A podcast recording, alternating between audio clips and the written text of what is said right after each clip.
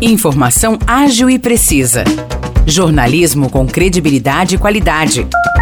92 News. 92 News. O podcast do Jornal da 92.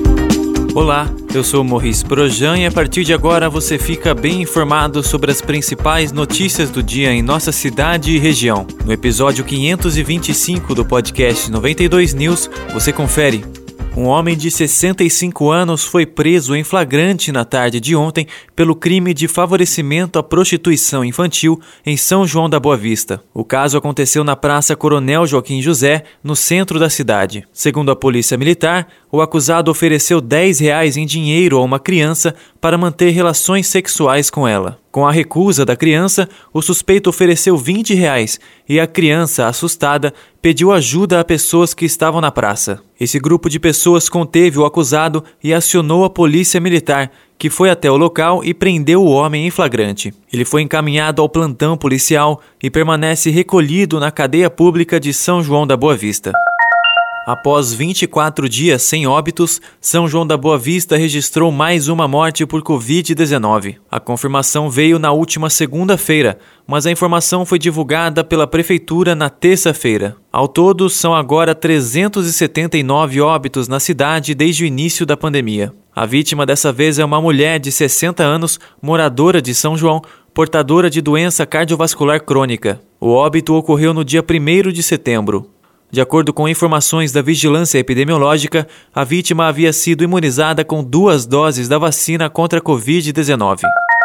A Prefeitura de São João da Boa Vista alertou que golpistas têm utilizado as redes sociais para anunciar falsas vagas de cursos e empregos. A dinâmica levava internautas interessados a clicarem na publicidade que utiliza a imagem do Departamento de Desenvolvimento Econômico de forma ilegal. Ao clicar, a vítima é levada a um portal que pede o preenchimento de um cadastro com os dados pessoais, fornecendo nome, endereço e números de documentos, o que permite que os criminosos usem essas informações. O Departamento de Desenvolvimento Econômico da Prefeitura pede aos internautas que denunciem esses anúncios. Todos os cursos e oportunidades para quem busca uma vaga no mercado de trabalho são oficialmente anunciados pela Prefeitura em suas redes sociais oficiais e no site sãojoão.sp.gov.br. Segundo a pasta, desde o começo do ano, a Polícia Civil está investigando as pessoas por trás destes anúncios falsos, já que os perfis foram denunciados pelo próprio departamento.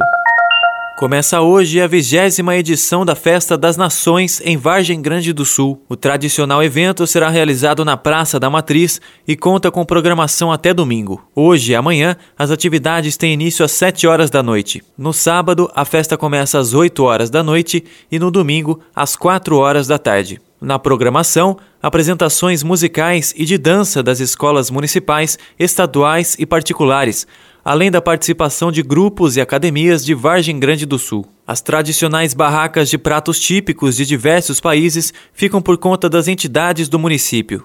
A Festa das Nações celebra a cultura de diferentes povos. O evento retorna depois de dois anos devido à pandemia da Covid-19. Hoje, a partir das 6 horas da tarde, tem mais uma edição da Feira Noturna em Espírito Santo do Pinhal. O evento ocorre na Praça da Independência e conta com atrações gastronômicas e culturais. Nessa edição, a parte musical fica por conta da dupla Zé Ricardo e Ronaldo. Os destaques de hoje ficam por aqui. Valeu e até o próximo episódio do nosso podcast. Para mais notícias de São João da Boa Vista e região, acesse 92fm São João.com.br ou siga 92fm São João nas redes sociais. 92